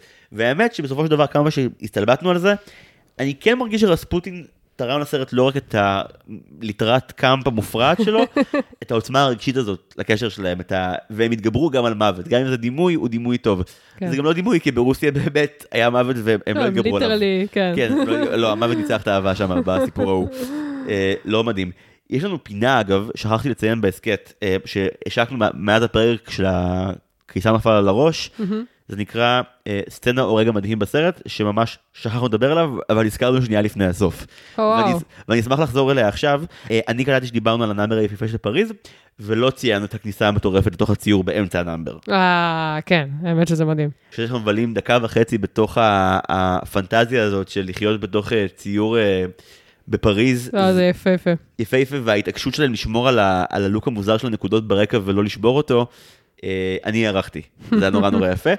וגם בדיעבד זה הרגע הדרמטי שבו דימיטרי קולט לראשונה מה זה אומר להביא אותה לפה. כאילו number יפה, number יפה, כולם שמחים, כולם שמחים, ואז ה number אשכרה מאט כדי שהוא יגיד בקול רם, וזו התחנה האחרונה שלה בעצם. אה, מאוד אפקטיבי, מאוד יפה. אם צריך לסכם את זה ב... במשפט אחד, מה הדבר בעינייך שהופך את הסרט הזה ל... למיוחד או אהוב או מגניב כפי שהרבים רואים אותו? השילוב של הפסקול ומשחק מאוד מדויק על הצירוף מקרים. הם הצליחו לעשות את זה בצורה שהיא מאוד מאוד מודעת לעצמה, ועדיין, אה, ועדיין לחיות בתוך זה. זה ממש יפה, הרעיון של צירופי המקרים המון פעמים קורה או בקומדיות אה, דלתות, קומדיות טעויות כאלה, כן. או במלודרמות.